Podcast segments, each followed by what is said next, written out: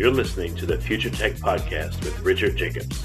Future technologies such as artificial intelligence, stem cells, 3D printing, gene editing, Bitcoin, blockchain, the microbiome, quantum computing, virtual reality, and exploring space are much closer than you might think. In fact, many early versions of these technologies are in play right now, and the companies that are using these technologies are the focus of this podcast. My goal for you, the listener, is to learn from these podcasts. You may very well learn something that may change the course of your life for the better, steer you towards a new career, or give you insight into addressing a thorny medical problem. Remember, this podcast and its content is informational in nature only. No medical, tax, legal, financial, or psychological advice is being given. If you've enjoyed the podcast, please listen, subscribe, like, and tell your friends about it. Thank you.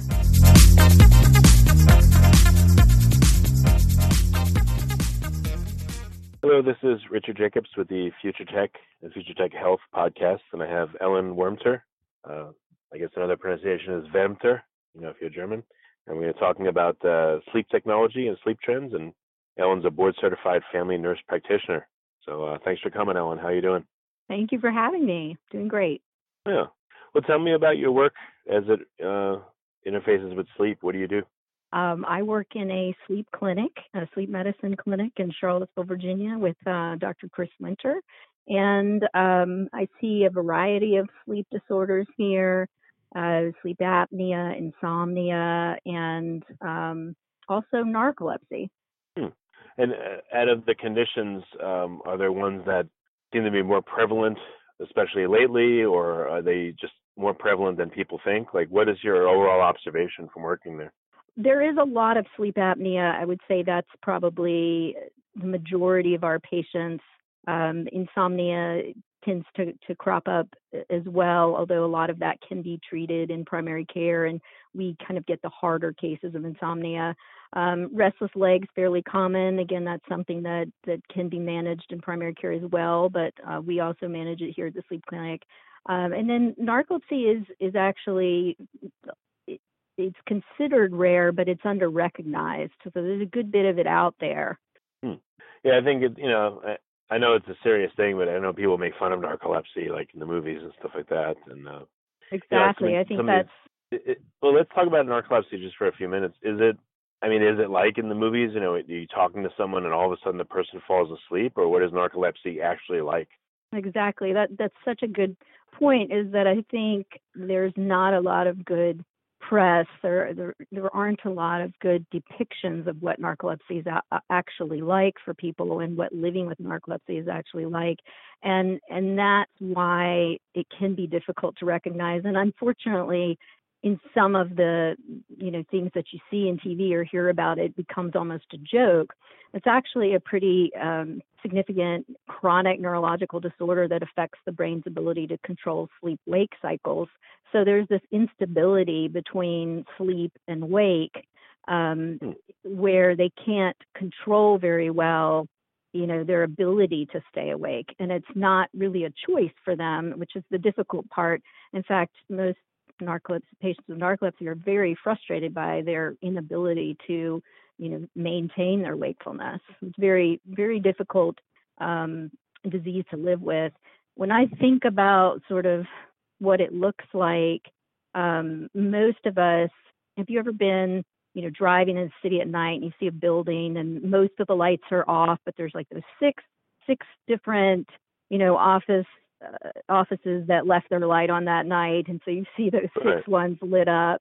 Yeah, so so with with with a regular office building, you think of it as you know during the day everybody shows up to work, all the lights go on, you know, and they're awake for the day. So the office building is like your brain. The more lights that are on, the more alert and awake you are. The more lights go off, the more sleepy you are. Um, hmm. and, in, in a normal person, lights on during the day, lights off at night. And a patient with narcolepsy, I picture that building as having sort of rolling blackouts. You know, there there are mm-hmm. just times when they're not getting the electricity. Floors four through twelve just completely black out.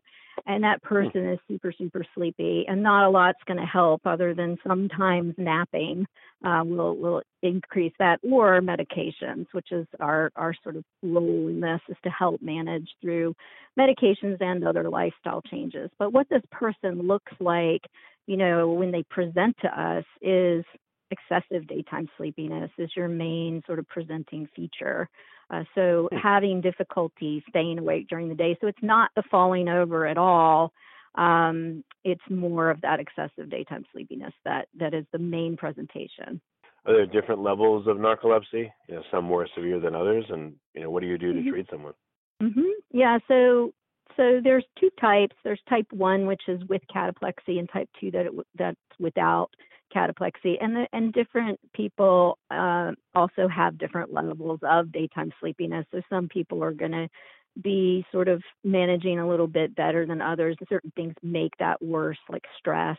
Um, cataplexy is probably where you know the falling over where we get that image. And what that is is when uh, people have a strong emotion they'll have a sudden weakening of their muscles. So their knees might buckle or maybe they drop things because their grip gets loose uh, it can be dramatic, but it can also be pretty subtle where their jaw will get kind of slack or their eye will droop.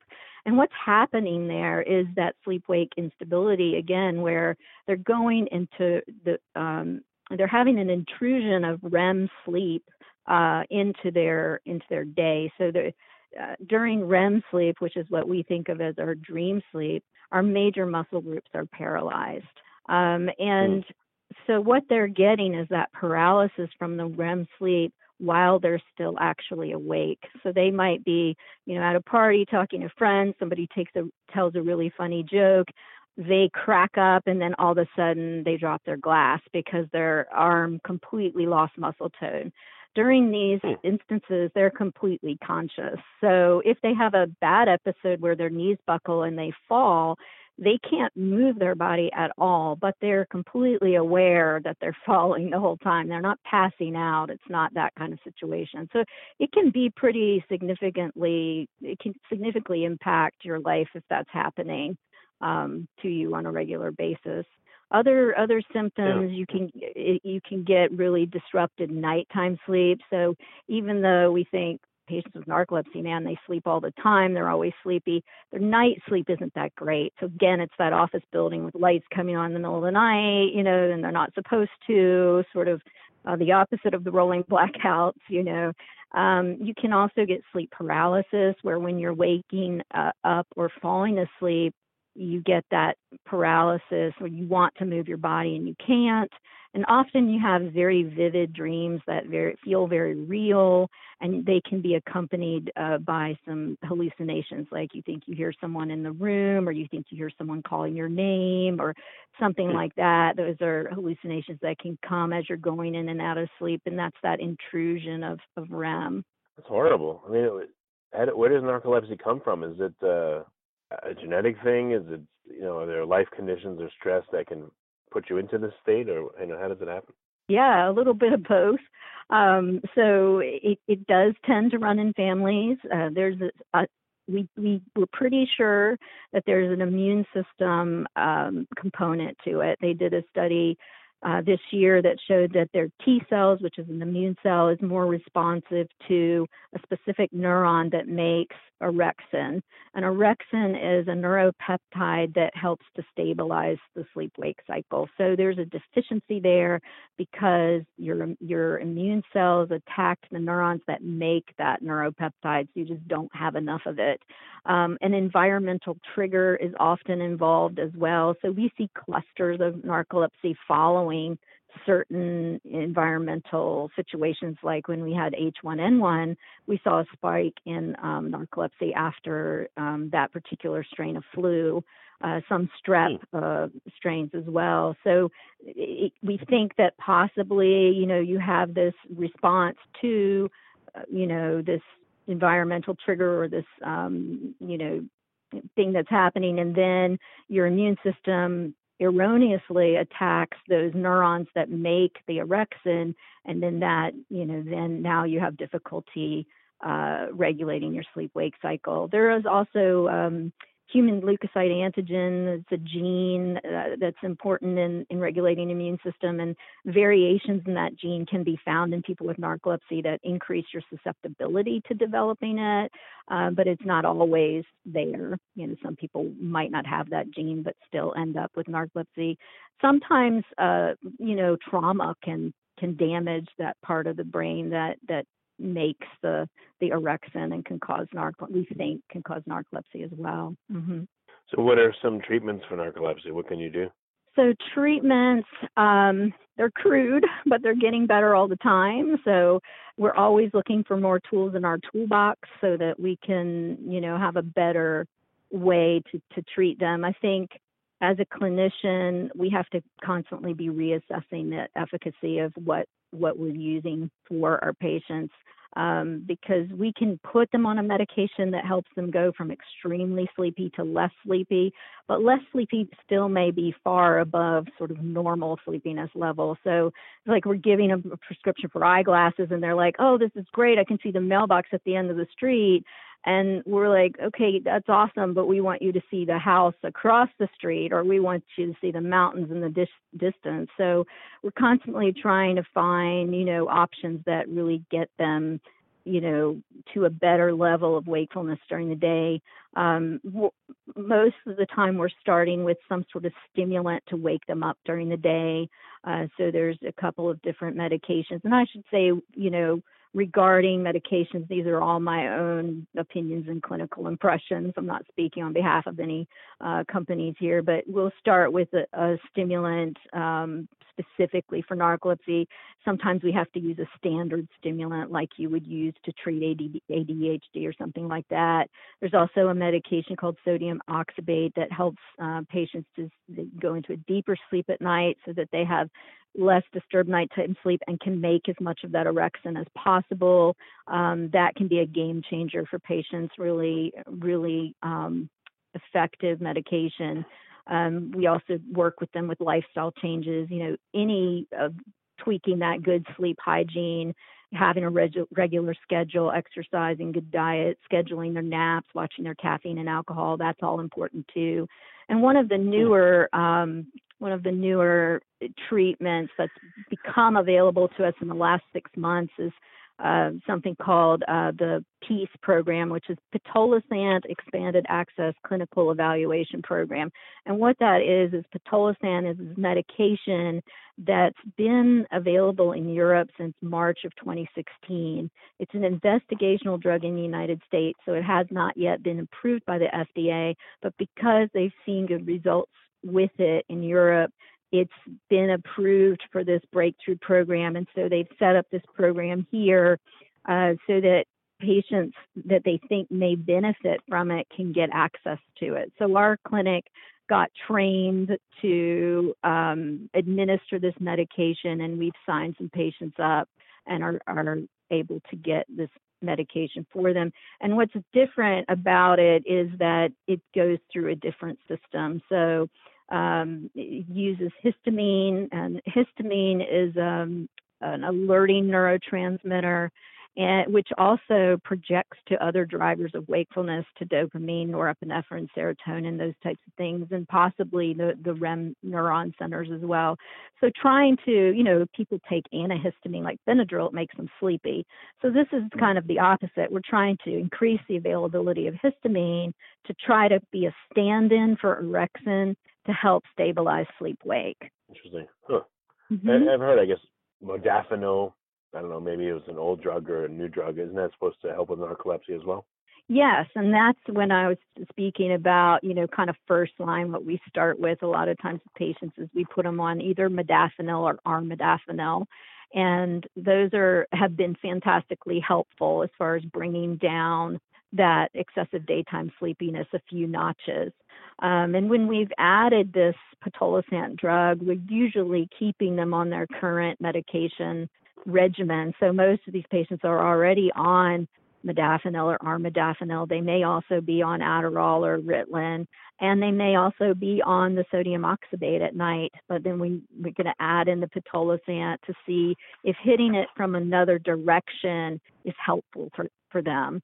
Um, and we've had a pretty good response from it in our clinic. Um, there's 28 clinic, roughly 28 clinics in the U.S. that are administering it. In our clinic, we have about 36 patients enrolled, and I would say of those, really good response from probably a third, like very, very favorable response. I would say another third, maybe um, enough of a response to remain on it.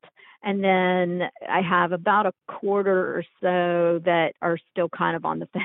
You know, the other third, I would say, maybe on the fence. I have had a few that have discontinued it for, you know, either didn't stay with follow up or didn't have a great response and had some mild side effects and decided not to continue it. But anytime you get, you know, a really good response out of something, I think it's with with narcolepsy patients in particular, we have so few things that we can try that it's always worth worth a shot to see if you know if we're going to see, see a market difference or not. Um, so I had a, a hmm. patient, you know, come and say, I wanted to, to to get this project done for eight months, and when this medication kicked in, I took a day and I knocked it out, and I never would have been able to do that. I've had people, a mother call to thank us because her son was, you know, actually came home from work and was able to make her dinner instead of just going straight to sleep. So the, yeah. those are quality of life, you know, changes, and we see those with some of the other medications as well.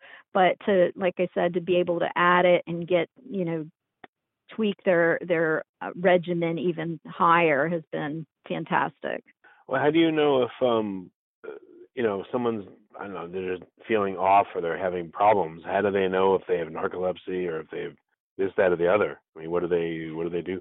Yeah, well, diagnosis is is super interesting um, because it is underrecognized and di- underdiagnosed. It's one out of every 2,000 Americans. We think about 3 million people worldwide have narcolepsy, but we think 50% of patients with narcolepsy aren't we haven't found it in them yet.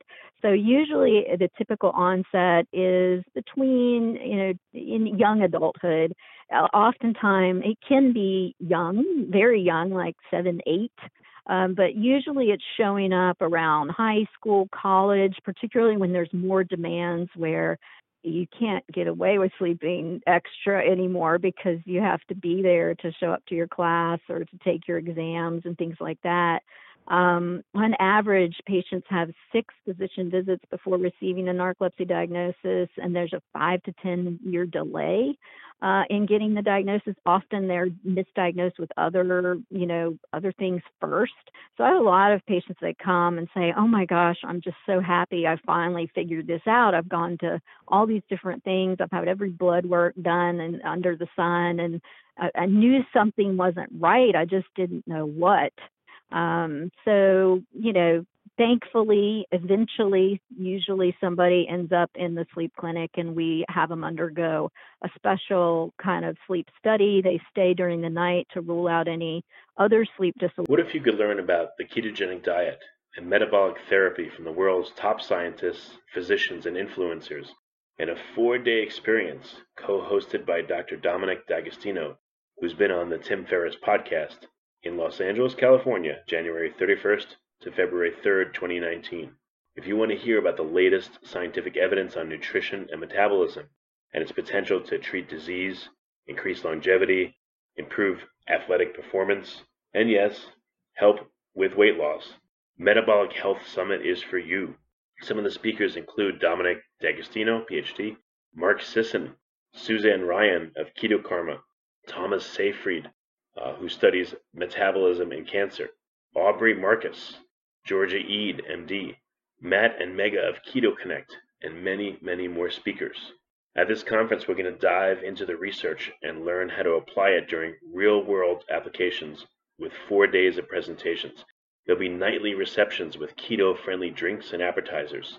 There'll be a scientific poster session that includes the latest research on ketosis, human optimization, and more and there'll be new innovative products at the Metabolic Health Summit Keto Expo. You'll get to network with some of the world's most brilliant minds at the Metabolic Health Summit VIP Mixer and Gala Dinner. For physicians, this activity is jointly provided by Cedar Sinai Medical Center and the Metabolic Health Initiative. Cedar Sinai is accredited by ACCME to provide continuing, medical education for physicians. Earn up to 21.5 AMA PRA Category 1 credits by attending. If you're a registered dietitian, this event has received prior approval by the Academy of Nutrition and Dietetics for 18 CPEs. Visit metabolichealthsummit.com or click on the banner and get your tickets before they're gone because it's coming soon.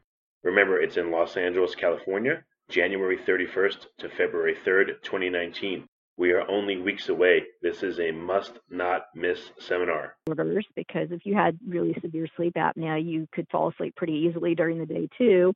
Um, so we rule out that with a nighttime study, and then they stay for an MSLT, which is a multiple sleep latency test, where every two hours they put you down for a nap, and we see how quickly you fall asleep and if you go into dream sleep during that nap. Um, so really interesting.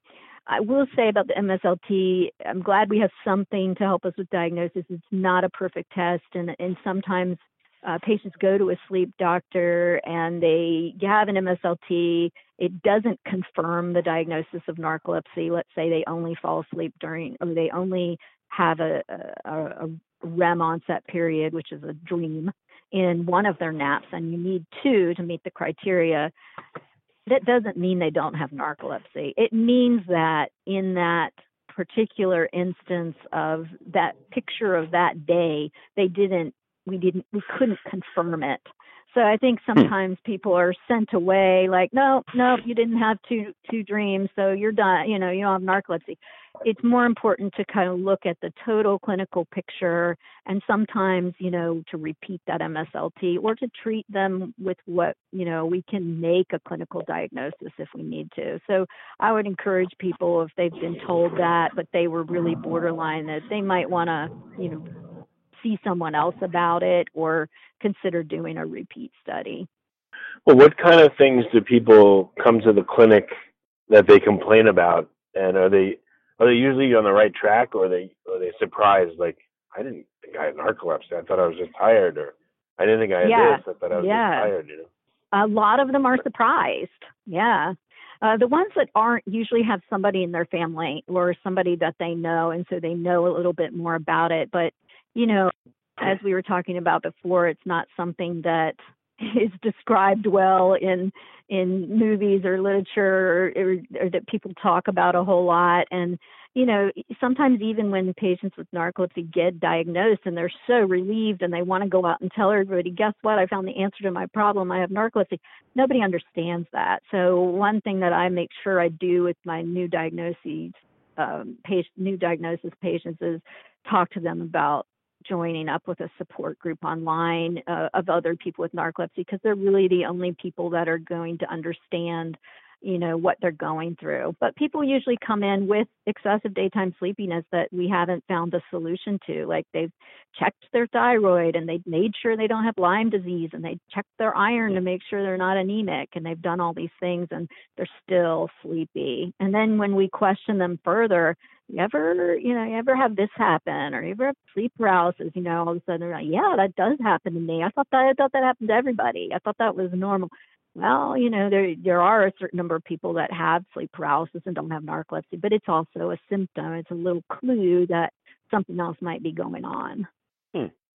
You know, it may sound totally obvious, but what is uh, excessive daytime sleepiness? Does that mean like you're just tired all day long? Does that mean that you're tired, you take a nap, you wake up, you're still tired? Like, what are yeah, yeah, yeah? That's that a good question.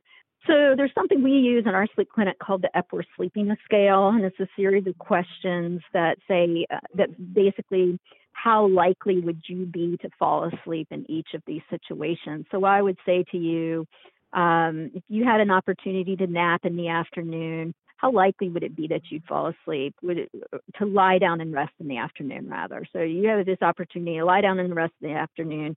Would you for sure fall asleep? You know, pretty likely. Would it be a 50-50 chance? Would it be a slight chance, or is there no chance you would fall asleep? So you you give me the answer. I write down the corresponding number to that, and then we go through the other ones. Basically, talking to someone, watching a TV show, um, reading a book, sitting quietly after a meal, sitting in a waiting room or a lecture, things like that, driving, riding in a car for an hour without a break, those types of things. We add those numbers up. Any in, a normal amount of sleepiness would be a score of under 10. 10 and above is called excessive daytime sleepiness. Most people with narcolepsy are scoring in the teens, um, you know, pretty high up on the excessive daytime sleepiness scale. And it's a good way to kind of, one, flesh out sleepiness, true sleepiness from fatigue, which you get fatigue, you know, fatigue is more, I'm running a marathon and I'm so exhausted. It's not, I want to lie down and sleep, it's I want to sit down and rest. Um, so it, it helps to distinguish between those two, and it also helps to have an objective measure. So when they come back, we can do the scale again, and we can see, okay, did you go from a 20 to now you're a 17? Well, 17 is still really sleepy. We'd like to get you down to nine, you know, if possible. Uh, average is about a six or seven, yeah. Um, hmm, okay. Um, any other complaints people have when they, you know, the common ones when they come to you, and it tends to be something other than what they're complaining about, or they're complaining about something that, you know, oh, well, that usually means apnea, or that means this, or it means that. Like, what what do people tell you is bothering them, and then what does that translate to, or what could it translate mm-hmm. to? Um, well, with with sleep apnea, you do see daytime sleepiness, but you also see other things like brain fog is one I hear a lot. Um, you know, which which is kind of a general term, but basically what it means is having a hard time with concentration and attention during the day, just feeling kind of foggy and fuzzy.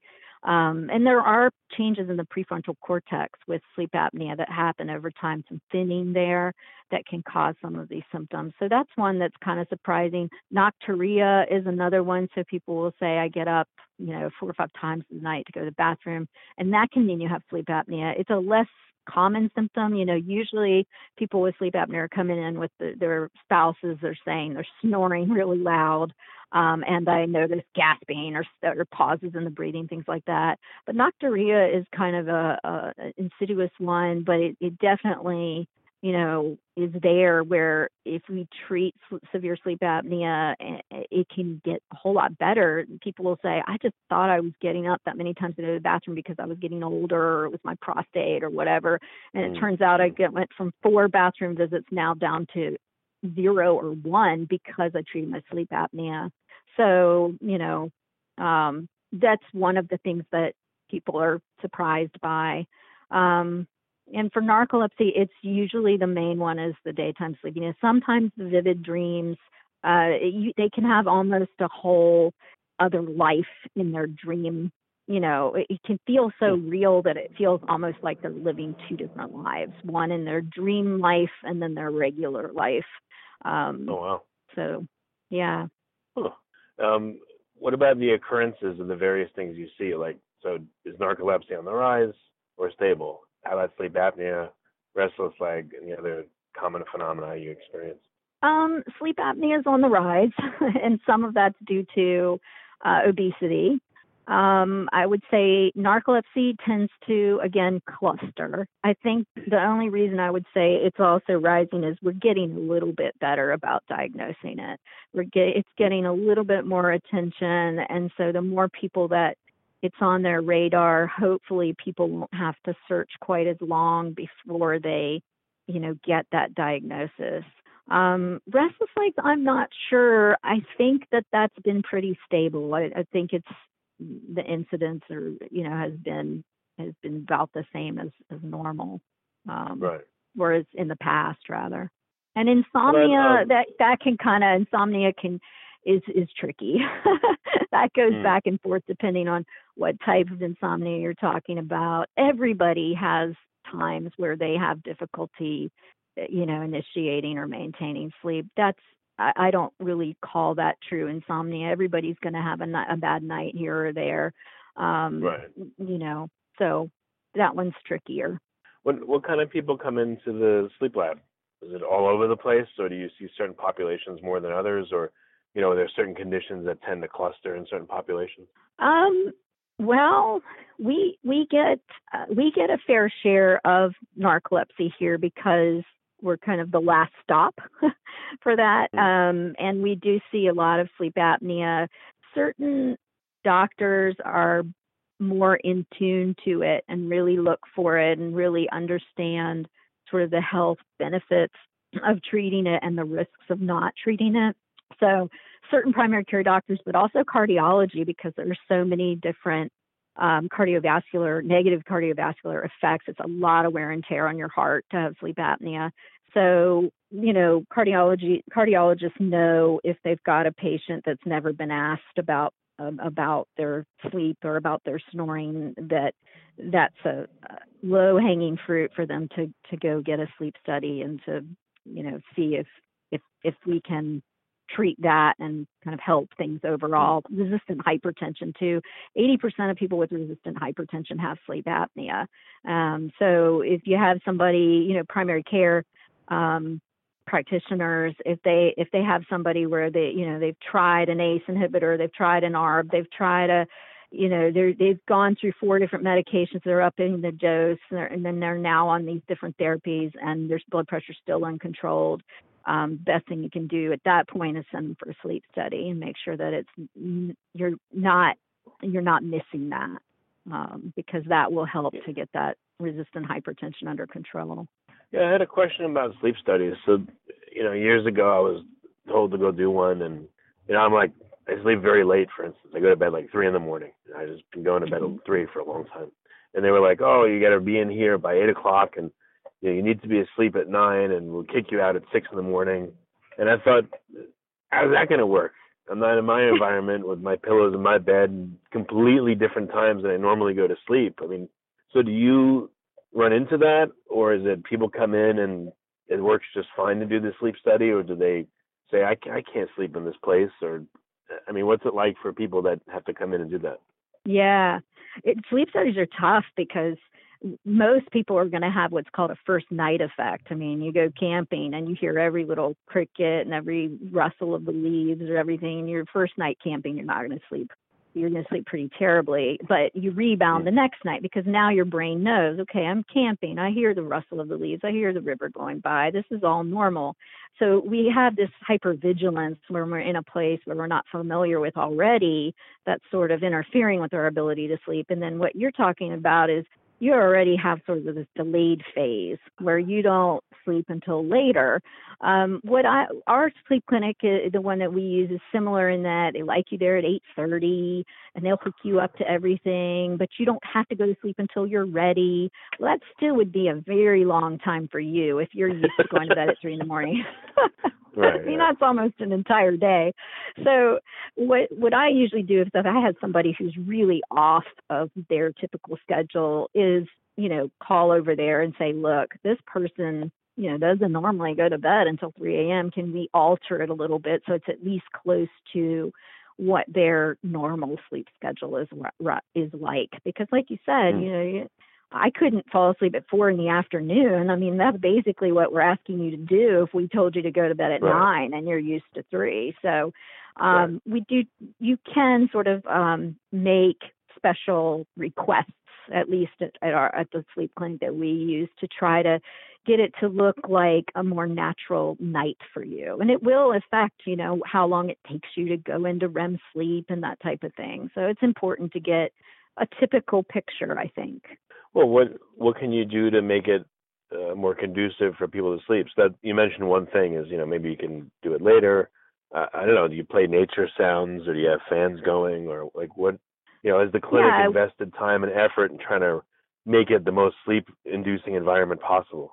First of all, it's really good to have great sleep techs, and there are a lot of them out there that make you feel really and and the ones at our clinic are fantastic. It make you feel really at home, you know. And and this sleep lab is set up, you know, in a hotel, so you it's a comfortable environment. It's not a sterile lab. I think that helps. We also try to encourage patients bring your own pajamas, bring the blanket that, you know, bring things that make you feel at home, you know, and, and r- routines that relax you at home. I tell patients be as sleepy as you can. Go for an extra workout that day. You know, tire yourself out so that your your brain, you know, even though it might want to be vigilant, um, you know, has to give it up eventually. So those are mm. some things, and uh, you know, sometimes I wish we could send everybody two nights in a row because the second night's always going to give us better information than the first. But you, you do the little things that you can to make it as close to normal as as possible. You you feel like you're getting good data because of the first night yeah. sleep effect and because of you do you know the clinic there being a foreign things, environment you know there are just some things that you know well you know that's probably because of first night but you still you still get a treasure trove of information from a sleep study. It's pretty pretty impressive what you can get. You know uh, uh, is all this shared with the person? And you know what are some things that maybe people wouldn't even think that you can learn from a sleep study that you guys learn yeah, absolutely. Yes, they come back for follow up, and I uh, we spend a lot of time going over the study in detail with them, showing them the different stages of the sleep. There's something called sleep architecture, which is how you pass through each stage of sleep and how much time you spend in each in each stage. So there's REM sleep, but then there's three stages of non-REM sleep, and one and two and three you know, very creatively named. and um, mm. N1 is very light, light sleep. N2 is deeper light sleep, and N3 is that you know slow wave delta, you know, really deep sleep. So we can actually, because you're wearing those EEG leads and we're getting that brainwave activity, we can show you where how you go through each stage in what order. Is that normal? Do you have any awakenings when you're not supposed to out of slow wave? You should always pass through the, the gate of lighter sleep on the way out. Um, and so we can look at all of that. We can see when you're dreaming and for how long. Most people, you know, have shorter dream cycles in the first half of the night, longer dream cycles in the second half of the night toward the morning. Uh, so that's hmm. all pretty interesting. There's lots of respiratory data, obviously, you know, one of the purposes of sleep studies too is to rule out sleep apnea. So we get to see your oxygen levels, how you're breathing during the night, if you have pauses and those types of things, heart rate. Uh, we can tell if you're having reflux, um, if you're having you know, things like that as well. So, you know, and of course, they also look for odd behaviors at night. Are you acting out your dreams and things like that? Hmm. All right. Uh, um, I guess a couple uh, quick things. Any any urban myths or misconceptions people have that are super common about uh, you know doing a sleep study or sleep in general? Hmm. Well, well, lots of lots of urban myths about sleep in general. I mean, I think one of them is that everybody needs eight hours. Sleep's very individualized, so you know some people do fine on six, and other people need nine. So I think in the media these days it's easy just to generalize it or average it out, but that's all it is is an average. So um, I think sometimes that can create problems for people who are really trying to get their eight hours and now they feel pressure to get their eight hours or all these bad things are going to happen and maybe they're a person that you know it's fine on six and trying to get eight just creates two hours of insomnia and then there's mm. frustration and then there builds a problem that need not have been there to begin with uh, so i think that's one of the common misconceptions but on the other hand we have people that aren't giving themselves a, a ample opportunity to sleep and that's a big problem too because if you're working two jobs and you're up until you know three in the morning and then you, you by the time you get home you still need some me time so you watch a couple of episodes of you know something on netflix and and, and then you got to get up and do it all over the next day you know, that's a really dangerous situation as well you're not giving yourself yeah. that that opportunity to sleep so two different sides of the coin and that's the interesting part of sleep medicine is we we get to see both we get to see you know i can't sleep and we get to sleep see I can't wake up, you know. well, very good. So, what are what are some um, resources for listeners? You know, like not everyone's local to you and can go to the sleep clinic, but uh, you know, what are, if people want to reach out and find out more? What do you, what's your suggestion? Yeah, I mean, I would say if you're having an issue and you've you know talked to your primary care person about it, I mean, there's there's usually somewhere in your area a sleep specialist uh, of some sort. And they're really good at doing a very thorough history and assessment, deciding if you need a study, what study is appropriate for you, and and really diving into all of that information and being able to explain it to you. Um, as far as narcolepsy is concerned, I would say resources from narcolepsy are Narcolepsy Network, Wake Up Narcolepsy. Wake Up Narcolepsy, Project Sleep, National Sleep Foundation, things like that, and finding your support group. There's Facebook support groups, there's local support groups, you know, for people with narcolepsy that are really helpful, um, you know, there. Um, but yeah, seeing a sleep specialist is a great way to go. Um, you'll you'll get a a good, thorough evaluation. They really know, you know, kind of which direction to go with with your complaints or your your symptoms, and and can give you a good evaluation and and treatment and management. Okay. Well, very good. Well, Ellen, I appreciate you coming on, and I learned a lot of interesting stuff. It's been a great call, and thank you. Yeah, thank you so much for having me.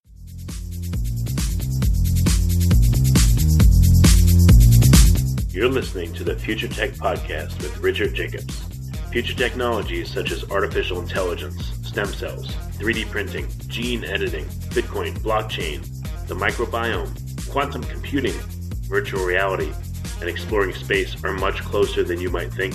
In fact, many early versions of these technologies are in play right now, and the companies that are using these technologies are the focus of this podcast. My goal for you, the listener, is to learn from these podcasts you may very well learn something that may change the course of your life for the better, steer you towards a new career, or give you insight into addressing a thorny medical problem. Remember, this podcast and its content is informational in nature only. No medical, tax, legal, financial, or psychological advice is being given.